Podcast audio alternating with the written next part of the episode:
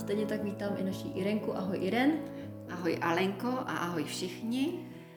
Tak, po našem posledním, nebo vlastně prvním uh, podcastu uh, z měsíčnice, který byl delší, než jsme si plánovali, tak dneska věříme, že se krásně vejdeme do slibovaných kolem 20 minut, přátelé. Tak já nebudu zdržovat. Milá Irenko, jdeme na to. A já jenom zopakuju, kdo případně neposlouchal náš eh, první podcast. Eh, naším záměrem je, že si budeme povídat na takové tři okruhy témat. Jedním z těch témat bude eh, vzdělávání nejen dospělých, ale i dětí. Druhým tématem bude náš milovaný ženský svět a jako třetí téma jsme si vybrali duševní zdraví. Tak, Irenko, jdeme rovnou na to vzdělávání a my jsme si pro dnešek připravili téma, o kterém vlastně uh, zatím navenek moc nepovídáme, ale v měsíčnici v rámci našich seminářů už je to poměrně uh, téma probrané a zajímá nás a to je holčičí a klučičí svět, co se týká vzdělávání. Iren, Řekneš nám k tomu něco? tak, já se teď pokusím jako všechno to, o čem si povídáme v měsíčnici na kurzech v rámci nebo v souvislosti s tématem holčičí a klučičí svět, tak já se to, Alenko, pokusím vtěsnat do nějakých teda pěti, šesti minut, který nám zhruba vychází na jedno téma. Mně se zase, Irenko, líbí, mm-hmm. že, a to řeknu i vám posluchačům, pokud bude nějaké téma, které my tady v podcastech naťukneme, a líbilo by se vám se o tom tématu dozvědět víc, tak se nebojte nám napsat a my se k tomu tématu případně vrátíme. Tak určitě, když tam budou nějaké další třeba otázky se otevřou, další prostě potřeba sdílet nějaké informace k, k tomu tématu, tak jenom, jenom dobře. No a teď tedy e, holčičky a chlapečkové, holčičí a klučičí svět. My se v měsíčnici poměrně intenzivně touhle problematikou zabýváme ve vztahu k dospělým. To znamená třeba na ženském kruhu nebo i na kurzech pro muže, jak lépe porozumět ženám, tak na, na těchto typech nebo i na bohyních, na vnitřní síle. To všechno jsou semináře, kde se nějakým způsobem dotýkáme toho, že my ženy a muži jsme opravdu velmi odlišní. Máme velmi odlišné nastavení, máme zcela jiné pojetí vnější a vnitřní síly, máme jinou základní charakteristiku, řekla bych i takovou určitou základní vybavenost, zcela odlišnou. A pro mě z nepochopitelného důvodu někdy poměrně hodně dávno nastal proces no ono to není tak dávno, ono je to nějakých 150 let třeba zpátky, řeknu, kdy holčičky a chlapečkové se začaly vzdělávat společně. A my jsme to po dlouhou dobu vnímali jako něco pokrokového, úžasného, jako eh, příležitost právě víc si porozumět, lépe se naučit spolupracovat, najít k sobě takovou, jako řeknu, bližší cestu. No a k našemu úžasu se to vůbec neděje. Protože nejenom, že se to neděje, on dokonce nastává přesně opak. Čím dál hůř se nám spolupracuje, myslím teď mužský, ženský svět, a ženy velice často jsou nastavené na rivalitu a nejen vůči sobě, ale i vůči mužům. To znamená, stále častěji se snažíme dokázat, že jsme lepší než muži. A je tu jeden obrovský průšvih. Nikdo není lepší, že jo? Hrušky nebo jabka, co je lepší. Ale my se snažíme dokazovat, že jsme lepší než muži v mužských kvalitách.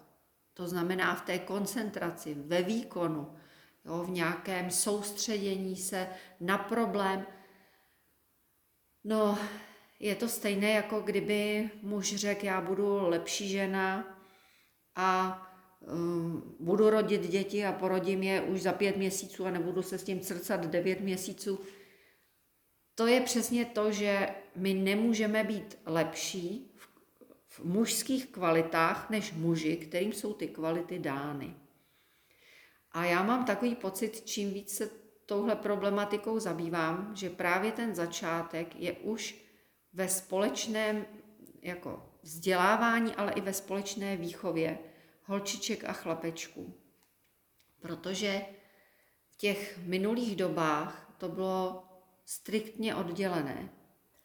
Nemyslím, ale možná bych to mm-hmm. chtěla jako uvést na pravou míru, že to není o tom, že spolu nefungují. Přesně, není to ty o izolaci. a chlapečkové. Tak. Není to o izolaci, ale je to uh, o tom, že určité aktivity se dělají odděleně, aby se třeba potkávali na nějakých potom společných projektech. Tak. Asi takhle, že jo? Ty oddělené aktivity mají veliký smysl v tom, že právě uh, se můžeme zaměřit nejen ve vzdělávání, ale i ve výchově a musím říct jako v celostní výchově k tomu, že podpoříme speciálně to nastavení podle, řeknu, příslušnosti k určitému pohlaví. To znamená, že u holčiček máme potom velikou šanci otevřít takovou tu jejich přirozenou a vrozenou potřebu péče, něhy, vnášení krásy do světa, jo, zdobení, vůbec eh, celostního pohledu, intuice, jejich cykličnosti, to všechno krásně můžeme podpořit a současně ve vzdělávání chlapečku můžeme podporovat skrze muže, zase vzdělá, ne, vzdělávání ne, ale růst, rozvoj těch mužských kvalit u malého chlapce. To znamená, že to může být právě taková ta jeho vnější síla, jo?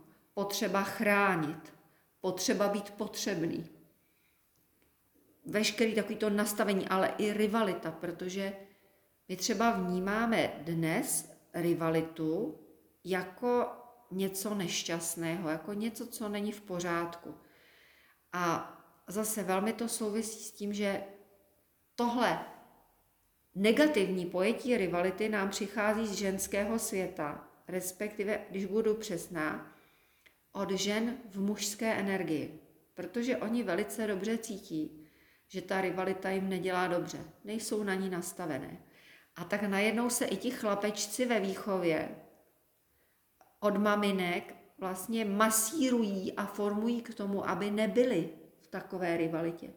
Přitom rivalita pro muže je úžasnou motivací, může u něj nastartovat, řeknu, takovou zdravou, zdravou potřebu vnímat svoji rodinu, starat se že, o tu svoji smečku, postavit se plně do své role, protože rivalita ve skutečnosti v mužském světě je o tom, že já se stávám nějakou autoritou nebo vzorem pro ostatní muže a oni mě pak chtějí následovat teď se zase už dostávám a, trošku někam dál a ono to s tím bytostně souvisí. A teď si představte, že my uděláme cílené vzdělávání, oddělené pro obě ty pohlaví zvlášť, s tím, že budeme se zaměřovat na rozvoj právě těch vlastností, které jsou charakteristické pro dané pohlaví a současně budeme mít společné projekty, na kterých se budeme potkávat. Takže já, když to řeknu úplně jednoduše, budeme třeba společně hrát na konci roku divadlo třeba a holčičky na to vymyslí kostýmy, ušijou, ušijou třeba chlapečci stlučou kulisy, můžeme společně pomalovat. Tohle má veliký význam právě v tom, že my si uvědomíme, že nezvládneme všechno, že my to druhé pohlaví potřebujeme a že teprve v tom spojení nastává plný rozvoj schopnosti tvořit, jo, že je to vlastně bájo, že to opačné pohlaví tady máme. To není někdo, kdo nás má hmm. otravovat a znepříjemňovat nám život, ale, nebo nás rozčilovat, ale že je to přece o tom, aby nám všem dohromady bylo dobře. A tam startuje ta úcta, hmm. jo? protože my ženy s ní máme obrovský problém. Eh, já si myslím, že co se týká toho tématu holčičí a klučičí svět, že se k tomu ještě v několika podcastech budeme vracet, protože to je tak široké téma. Jenom teď mám v hlavě eh, minimálně takových 15 otázek na doplnění, který věřím, že budou zajímat i naše posluchače. Takže se budu těšit příště, že si tohle téma ještě více rozvineme. Irenko, eh, co se týká eh, těch našich dětí, měli bychom teď něco, co bychom si tak mohli říct, co by ty rodiče mohli doma zkusit si s těma dětma, nebo co by mohli dělat, nebo jakým způsobem, eh, minule jsme se bavili o vědomě vlastně tráveným čase s dětma, nějaký, co bychom s nimi mohli dělat a opravdu by to bylo i proto, že bychom dokázali vycítit, co ty děti baví. Mm-hmm. No, tak jednak už eh, můžeme si sami doma vyzkoušet, že holčičky budeme směřovat jinak než chlapečky. To znamená, že ty holčičky nebudeme tlačit do výkonu. Jo. Makej, makej, tohle ještě a zvládni a překonej se a tedy a tedy. Ale eh, spíš jako maminky se pověnujeme v tom, aby jsme holčičce otevřeli svět dobrot, jo, svět vaření, svět pečení a vůbec třeba i péče o zahradu, můžeme společně pěstovat něco na záhoně nebo vymezíme pro tu holčičku nějakou, nějaký kousek, jako vytvoříme jí eh, malou zahrádku. Můžeme se věnovat nejrůznějším ručním pracem, to je taky téma, které je dnes velmi opomíjené a přitom ruční práce, kromě toho, že velmi rozvíjejí naši drobnou motoriku a ta je zase přímo propojená s nejrůznějšími myšlenkovými operacemi a vůbec se schopností kreativity, takže má velmi blahodárný dopad a k naší škodě velmi to ty ruční vlastně práce dokázaný, že, jo, že ano. tajemná motorika plně souvisí ano, eh, s ano. kreativitou. Že jo? Tak a dokonce Číňané na tohle téma říkají, ruční práce u té ženy harmonizuje její vnitřní vodu. Mm-hmm. To znamená, že žena se dostává do hlubinného klidu, protože ona se věnuje něčemu, na co je nastavená od přírody. No a zase, co se chlapečku týče, tak je báječné, když ten tatínek je vtahne do, do činnosti, která je mužská, patří do mužského světa. Můžou společně něco opravit, můžou, můžou třeba něco vyrobit ze dřeva, můžou začít u krmítka nebo u budky jednoduchý prostě pro, pro ptáčky. Určitě tam může být nějaké takové jako výkonnostní, nějaký výkonnostní sport, může to být nejrůznější bojové umění, jo, trénink vlastně v těchto oblastech. A to už je první rovina, kdy my nějakým způsobem těm dětem podprahově říkáme, že jsou na něco nastavené a že v tom jim bude nejlíp. A to je to nejširší vymezení, ale samozřejmě ještě v rámci toho našeho ženského a mužského světa, tak máme svoje záliby a nemusí být jako jenom ryze pro to dané pohlaví, protože řeknu malování, tanec, to může bavit i chlapečky, i holčičky, takže samozřejmě takové ty ryze volnočasové aktivity na, můžeme podporovat prostě tím, že necháme dítě, dovolíme dítěti, aby si vyzkoušel.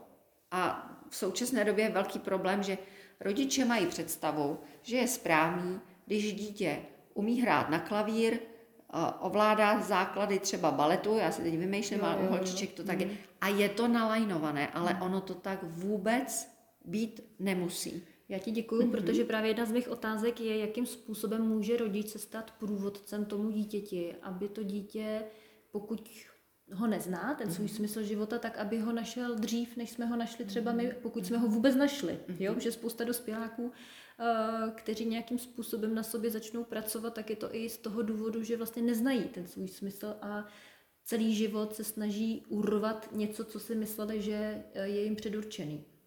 Takže no. tím se možná budeme zaobírat Tohle je příště. Přesně tak, tohle je velmi, velmi široká a řekla bych i dobrá otázka a na ní ještě širší odpověď, protože samozřejmě že dnes většina lidí neví, proč se tu na zemi ocitla. A vůbec neví, o čem je život. Je to nějaká náhoda? Nebo prostě co? Je to nějaký člověk jenom nějaký jako zhluk buněk? Nebo nějaká vyšší organizovaná hmota, kterou organizuje nějaký centrální orgán, v našem případě mozek? Nebo je tam zatím ještě něco, něco víc a právě protože my už nežijeme svůj smysl života, naši předci to měli velmi jednoduché. Tím, že rodiče žili smysl života, tak oni jednoduše věděli, že jenom stačí dítěti otevřít směr hmm. a to dítě už půjde. A dělo se i velice často to, že děti se i zhlédly v tom, co právě dělají rodiče, protože vnímali tu vášeň. Oni si většinou už ty duše dětí vybírali, takové duše, takové rodiče, které je prostě pro ten jejich budoucí zájem stimulovali. To znamená, rodili se už do rodin, jo, řemeslo se předávalo nebo určitá dovednost z generace na generaci a skutečně se to cizelovalo. Člověk si říká, jak mm-hmm. se to mhm. mohlo dít a kam se to teď podělo, že jo? Přesně. Mm-hmm. Jo, a bylo to, řekla bych, že takhle to fungovalo velmi dlouho, protože byly věhlasné rodiny lékařů nebo mhm. hudebníků, sklářů. nebo sklářů, nebo malířů, jo? Nebo, nebo truhlářů, eh, bednářů, jo? to bychom mohli opravdu tady vyjmenovávat, pekařů, eh, skutečně ta tradice v tomhle byla. No a v současné době ta je charakterizována takovým velkým chaosem. Je to zase nějaká součást učení naší duše, ale velice často se ocitáme v rodinných konstelacích, kdy ten náš smysl se ubírá jiným směrem, než je tomu u rodičů. A mm, ono je to možná i proto, aby jsme si to znovu začali zvědomovat.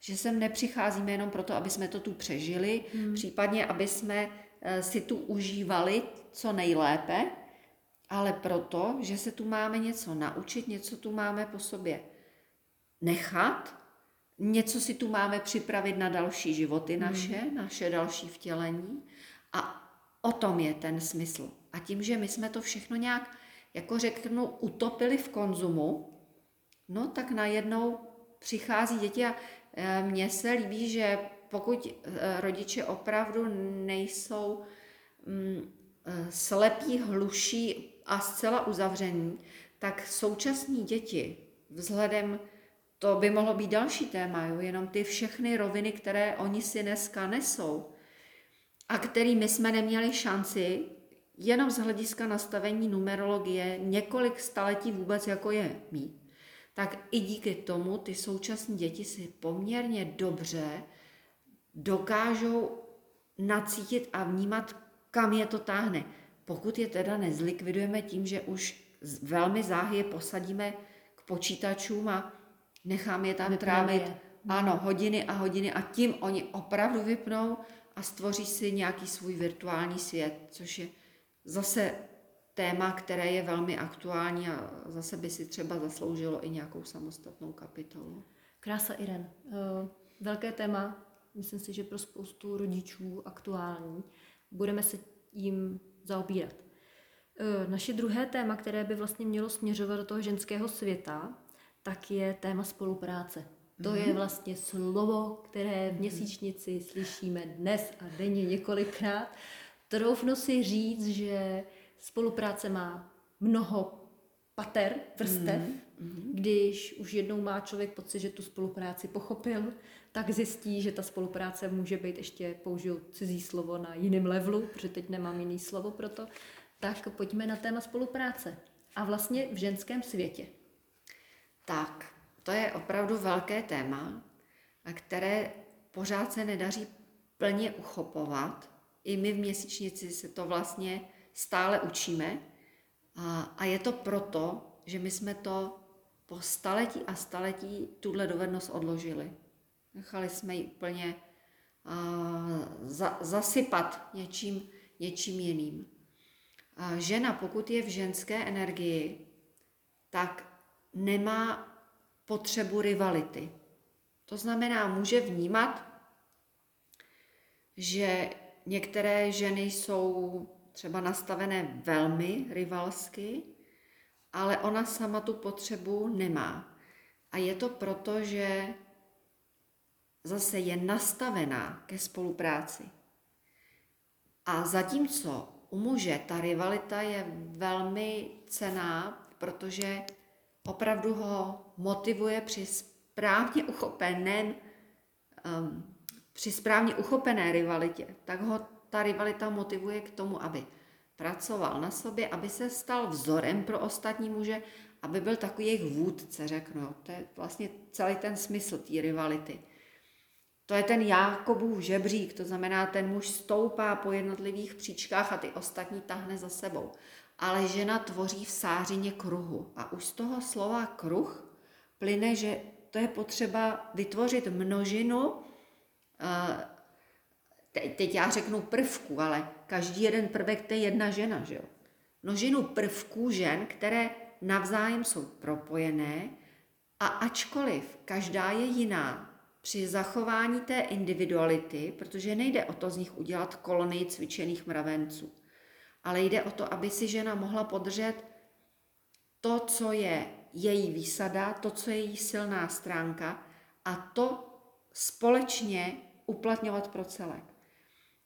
A tohle, až pochopíme, budeme mít vyhráno, protože v současné době pořád máme tendenci spíš jít do té, do té rivality, jako trumfovat se navzájem. Jak už jsem říkala na samotném začátku toho dnešního podcastu, tak my už máme potřebu nejenom trumfovat se mezi sebou, ale vlastně nějakým způsobem dohánět a předhánět i muže v jejich mužských kvalitách, což je teda opravdu, bych řekla, největší absurdita současné doby, k naší škodě.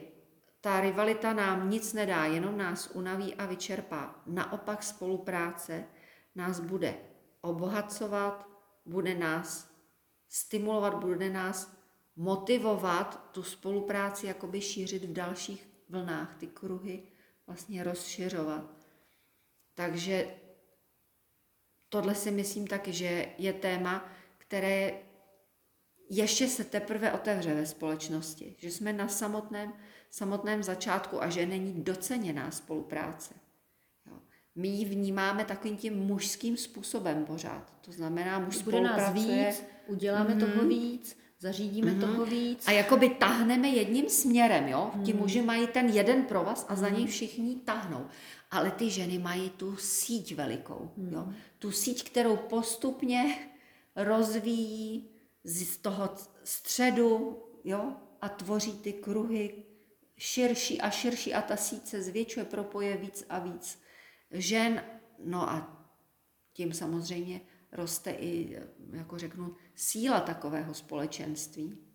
My se teď povídáme o té spolupráci v té hmotě, mm-hmm. když to mhm. řeknu takhle. Pro mě třeba obrovské téma té spolupráce je právě to, ta mentální spolupráce, kdy uh, myslím si, že zatím jenom jemně se tohohle z toho tématu jako dotýkáme, kdy uh, žena může pocítit v momentě třeba nějaký uh, krizové situaci, mm-hmm. kdy je pro ní třeba obtížnější udržet si klid, mm-hmm. uh, nějakou uh, koncentraci, myslím tím jako do sebe, aby tu situaci ustála, tak v tom momentě, když uh, má kolem sebe ženy, které jsou nalazené na tu spolupráci a jsou ochotné vlastně nezištně nějakým způsobem jí podpořit, tak tahle spolupráce mi přijde, že má naprosto nedozírné jako hodnoty a, a, a tak. No, to, to je bez pochyb. A je, je pravda, že tohle je už ten nejvyšší level spolupráce. Ale tak je pravda, že se k němu nedobereme, dokud se to nenaučíme uchopovat v té hmotě. Mhm. Ale sami máme na sobě vyzkoušené, že čím a, jdeme dál ve spolupráci, ve hmotě, tím víc jsme napojené i mentálně. A velice často pocitujeme v praxi, jakou sílu to má. Ty už si to řekla. Když některá v nás je v nějakém, z nás je v nějakém takovém diskomfortu, necítí se třeba úplně jistě, potřebuje určitou podporu v nějaké situaci, ale tu situaci musí projít sama. Ona ji musí projít sama fyzicky, ale energeticky s ní ty ženy skutečně mohou v ten moment být. A to se děje a my to vnímáme, že jo. Takže i za sebe můžu mluvit. Zubaře jsem se bála, bála mnoho desítek let a nebojím se, Protože když sedím na tom zubařském křesle, tak ještě než si tam sednu, Už teď asi po pátý. ano, tak, tak pošlu, tak pošlu a ono to všechno najednou jako ze mě spadne, opravdu to funguje. A, to je zubařem už jste kamarádi, už, Už se na něj jsme. těšíš, viď? Ano, fakt se na něj těším. Tak, Irenko, mě tady jde na mysl jeden film. Já ho zkusím Mhm. mm. zmínit, třeba mi ho vyvrátíš, přiznám se teď nevím, protože mi tam naskočil. Můžu doporučit ženám uh, Červený stan? Určitě. To je velmi inspirativní Že by to film. mohla být i taková rada na závěr, mm-hmm. co se Určitě. týká ženského světa dneska. A to v každém případě tohle je jeden z takových velmi silných, velmi inspirativních filmů pro ženy, takže to máš velice dobrou ideu. Tak jo, a No. no. ještě ty teda na závěr, Irenko, něco, abych ti nevzala radu. Pro ženy ke spolupráci. Ano, ano. A, no, víte co? Spolupráce je potřeba trénovat jako Hmm. cokoliv jiného. Takže já vám radím, a, ne, nepouštět se do spolupráce hned třeba ze stovkou žen, ale najít si okruh žen, s kterými cítím, že jsem na jedné vlně, a že si tak nějak rozumíme rámcově, že jo? A ty hlavní stěžejní body vidíme. Stejně máme obdobně nastavené priority, nikdy nebudeme totožné, tohle je potřeba zdůraznit a to je zase obrovská deviza. My máme pocit, že to nám v té spolupráci bude překážet a snažíme se jako spolupr- žen spolupracujících, takhle, tým spolupracujících žen co nejvíce sjednotit, jakoby unifikovat. A to je ta největší chyba. Takže naopak můžou to být ženy velmi rozmanité, ale mm, prostě určité zásadní věci v životě vidí stejně. To znamená, mají třeba stejný přístup, co se týče výchovy dětí, co akcentovat, co akcentovat jako v životních hodnotách a podobně. A pak může nás být pět nebo jenom tři, to je úplně jedno na začátek, tvořit malé projekty, které nás k té spolupráci vedou. I kdyby to bylo, že se o víkendu setkáme a společně se naučíme nějaké jídlo, že každá, každá vnese jeden svůj Recept, oblíbený mm. recept a uděláme si takový bájo, holčičí den, kdy se naučíme od té druhé vždycky něco dalšího a pak třeba pozveme i naše partnery, rodinu a všichni si zasedneme k velikému stolu a užijeme si to krásně. A tady po těch malých kručcích, potom, protože vždycky ta spolupráce, my se nenaučíme spolupráci, když budeme jenom spotřebovávat čas. Hmm. To znamená, když si řekneme a půjdeme do cukrárny na dortík, no hmm. ono je to sice bájo, nemám nic vůbec proti dortíkům, ale spolupráci se nenaučíme. Spíš je tu velký riziko, že za chvíli sklouzneme I k tématům, které nejsou pozitivní. Přesně že jo? tak. Mm. a e, začne tam rivalita v jiném duchu, to znamená, budeme se trumfovat, tak jak to občas i slýchávám od žen, kdo má doma většího troubu, kdo má horší menstruaci a, a teda a teda. A to asi není, nemělo by být vůbec předmětem té spolupráce. Ta spolupráce je právě o tom, že se rozvíjím a kultivuju v tom, co je, v tom, co je dobré. A ono to vychází z toho slova spolupráce, že neboli spolu pracovat. Práce je fantastický nástroj. I, I jako bylo to v mnoha duchovních směrech a je to tam dodnes. A musím říct, že tohle považuji za velké pozitivum třeba mm, toho řádového života ve středověku, kdy oni vnesli řádoví uh, mniši, uh, vnesli do života to heslo ora et labora, modli se a pracuj. To je velmi hluboké heslo. Ona ta práce mě může velmi mm, kultivovat duchovně. Takže, ale začíná to u koláčů, u nás žen, nebo, nebo u pečeného masa, nebo u čehokoliv drobného, něco takového začít vyzkoušet a postupně nabalovat si víc malých projektů a až zjistíme, že nám to krásně funguje, že nás to baví, že se nám to líbí a že to chceme zprostředkovat dalším ženám, tak to už je to rozvinutí sítě dál a můžeme takhle tvořit dál. Eh, k tomu tvoření tam mám zase spoustu otázek, nechám si je na příště. Eh, mě pak bude, Irenko, zajímat i téma vlastně spolupráce mezi mužem a ženou, protože to nějakým způsobem se určitě dotýká ženského světa a jak k tomu přistupovat. Takže tomu bych se třeba ráda věnovala i příště, jestli souhlasíš. Určitě souhlasím. To, to je taky velmi silné téma a je to hlavně téma, které právě teď při všem tom pomíchání hodnot, veškerém zmatku, který je ještě umocněn e, situací, která hmm. je opravdu, musím říct, i uměle zhoršována, e, nastavována do nějakého, do nějakého obrazu, který mm, vůbec není objektivní. Záměrně se vytváří chaos a zmatek, už jsme zmatený, kmitáme všude možně. Občas si vzpomenu um, na Bibli, kde je vlastně uh, také řečeno, že přijde doba, kdy vám bude odňatý boží duch, duch svatý, tak jak je to nazývaný, a vy budete běhat z místa na místo a řeknou vám, tam je pravda a vy tam poběžíte.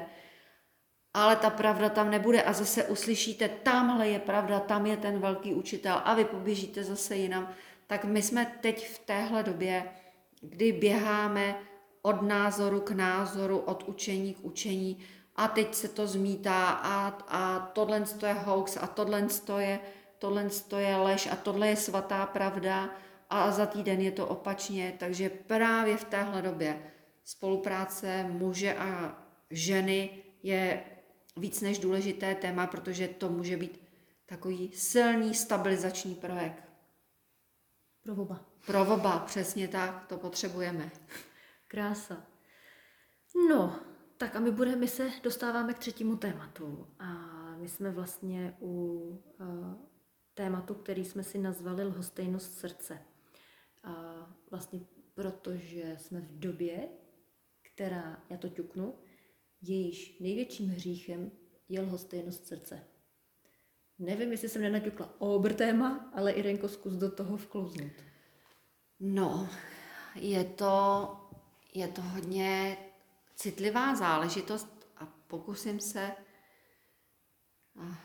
být teď co nejupřímnější a současně bych řekla i nejsoucitnější a nejličtější, co, co, co umím.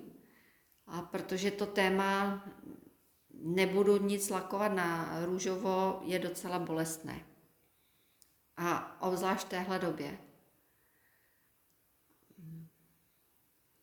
My si neuvědomujeme, tady kdo bude mít tu možnost, tak eh, opravdu vás zvu na eh, přednášku o velcích, velkých, velkých, řeknu, duchovních silách času, které jsou někdy také prezentováni jako archandělé a kteří mm, do značné míry ovlivňují náš eh, způsob uchopování reality a nacitování se na tu realitu. To znamená, zveš na seminář, který jsme vlastně letos zařadili eh, právě z tohoto důvodu, že Přesně vnímáme, tak. co se všechno děje, tak aby se nám podařilo lépe uchopit, do jaké doby jsme se narodili. Mm-hmm. My jsme si tu dobu samozřejmě vybrali, vůbec není jednoduchá, ale když to řeknu, nebudu teď posluchače zahlcovat eh, vlastně celou tou teorií, ale my jsme se skutečně narodili do doby, kdy jednak jsme vyzváni, aby jsme mysleli srdcem. A navíc je to doba, kdy nejmodernější věda, nejposlednější vědecké výzkumy ukazují, že srdce je tím nejdůležitějším orgánem. Když eh, tady se musím malinko zastavit. Eh, v Kanadě například probíhal pokus, eh, ke kterému mm, vedla taková souhra událostí, kdy k jednomu špičkovému kardiochirurgovi začali chodit příbuzní a přátelé lidí, u kterých došlo k transplantaci srdce a ptali se a, a mm, to už mu zůstane, že bude takhle hodnej, on je po té transplantaci úplně jiný, nebo, nebo zase třeba kladli otázky typu, a to ty chutě, které se mu takhle radikálně změnily v životě, nechtěl čili papričky a teď by se po nich utlouk, to už bude na pořád, nebo se radikálně změnil barevný vkus. A když to e, schrnu do jednoho pojmu, tak v podstatě celá struktura osobnosti se přenastavila u lidí po transplantaci srdce.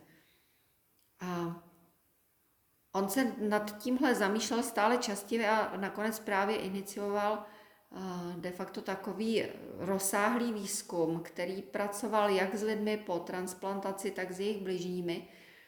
A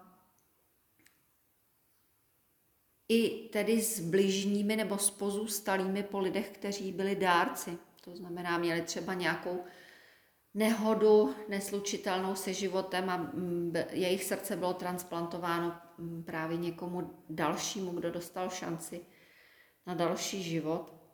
No a z těch všech dotazníků rozsáhlých studií vyplynulo, že srdce určuje nikoliv mozek, určuje náš charakter, naši mentalitu, řeknu takový ten naturel a, a i to právě, jak, jakým barvám třeba dáváme přednost, co nám v životě chutná, do čeho se nejraději oblékáme, jo, zase tím obecným slovem to můžu označit náš vkus, to všechno určuje srdce. A vlastně i mozek, o kterém se donedávna mělo za to, že on je ten orgán, který posílá do všech koutů těla, do všech orgánů informace o tom, jak mají pracovat, jak to tam má být nastavené, že on je taková ta, ten centrální řídící orgán tak věda už doložila, že to není pravda. Hmm.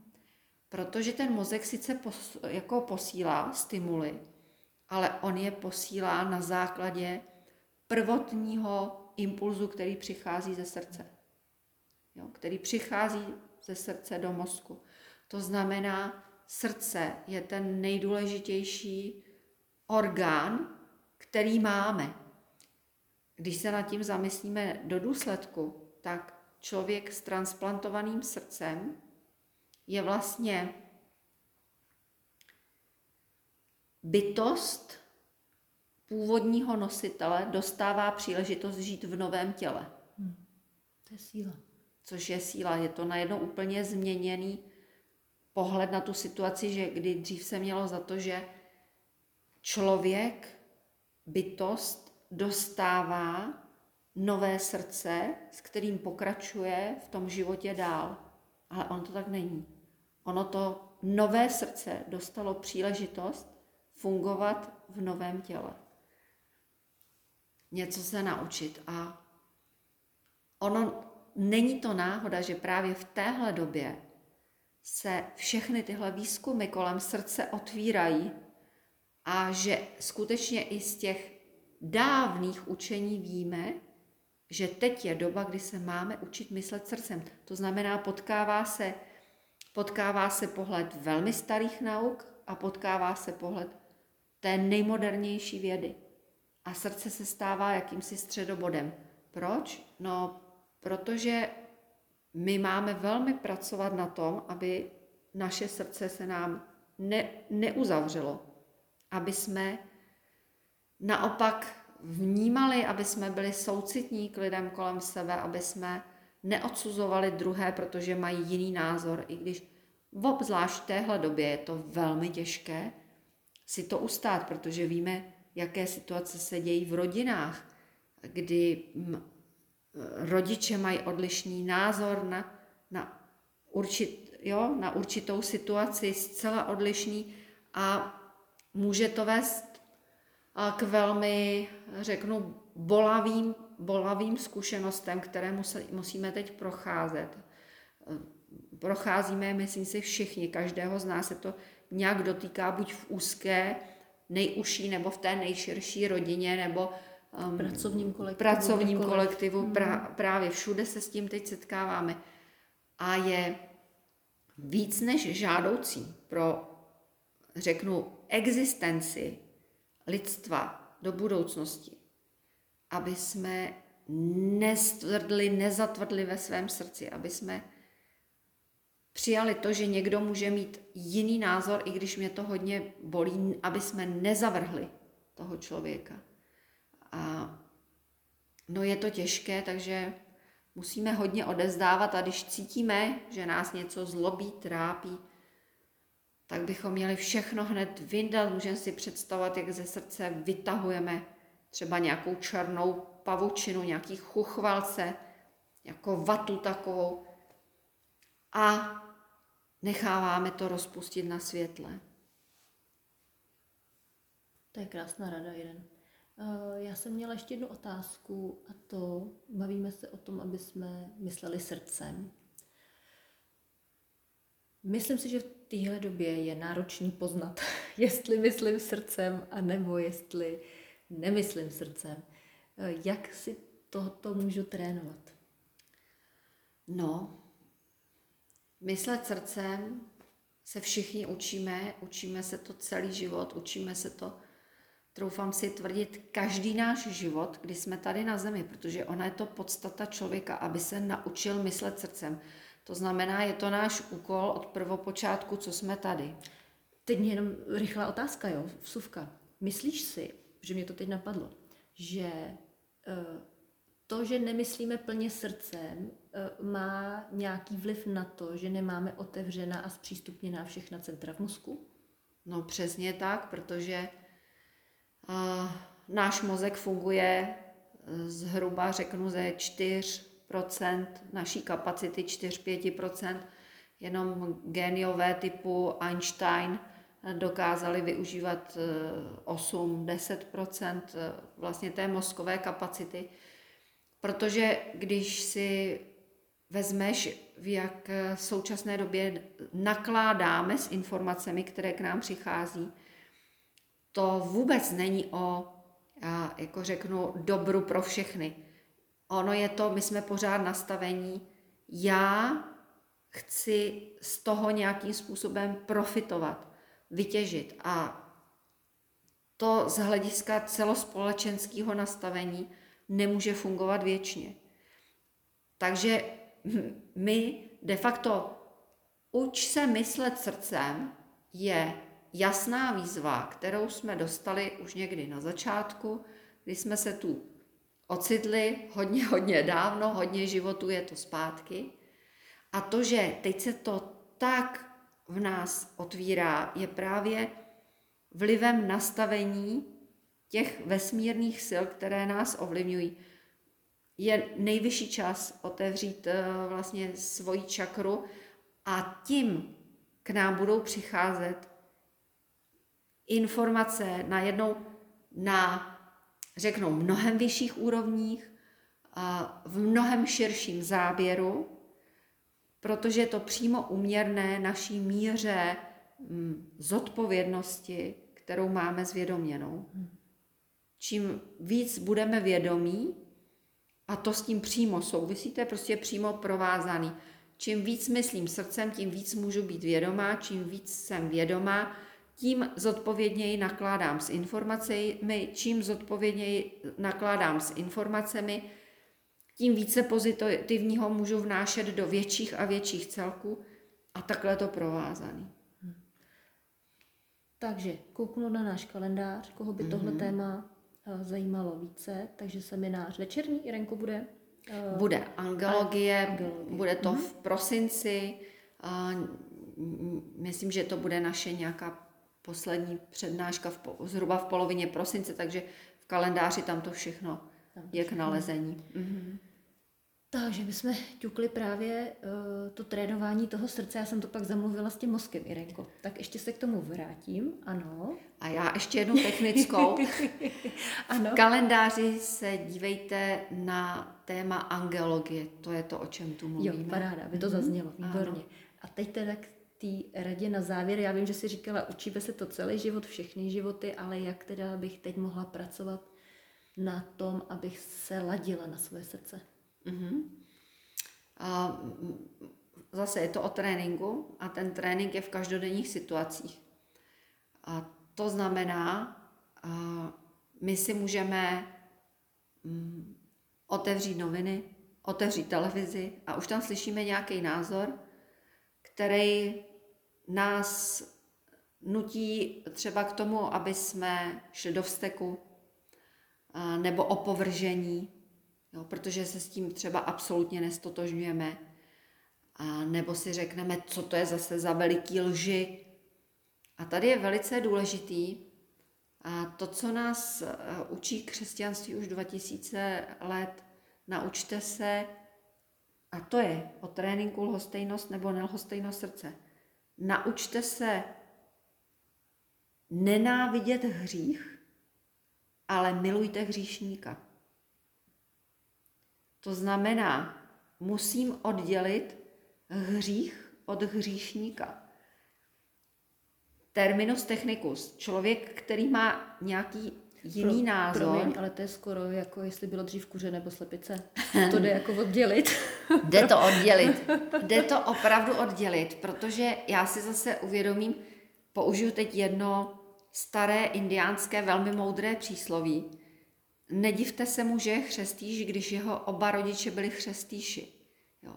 Já nemůžu nikoho odsoudit a zlobit se na něj, zlobit se na něj, že má nějaký názor, s kterým já absolutně nesouzním. Ale můžu odmítat ten ten fakt, to, to sdělení, to můžu plně odmítnout. To je vlastně jako by to, jo, nenávidět znamená, jako ne, já to nepřijmu, tohle to já nepřijímám.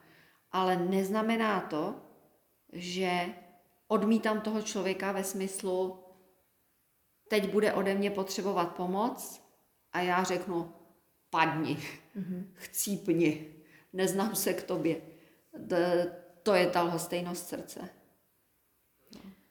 Zase mi nevím, proč mi tam jdou dneska ty filmy, ale já jsem teď zapomněla jeho jméno, tak já zkusím říct ten děj, protože myslím si, že budeš vědět. Mm-hmm. Šlo o nějakou komunitu, kde se stalo to, že Aha, je napadl vím. ten muž a ano. zabil. Zabil děti, děti. zabil děti. A mhm. vlastně mm-hmm. jeho rodina ho absolutně zavrhla, ale mm-hmm. rodina tý zemřelý mm-hmm. vlastně mu projevila neskutečný soucit.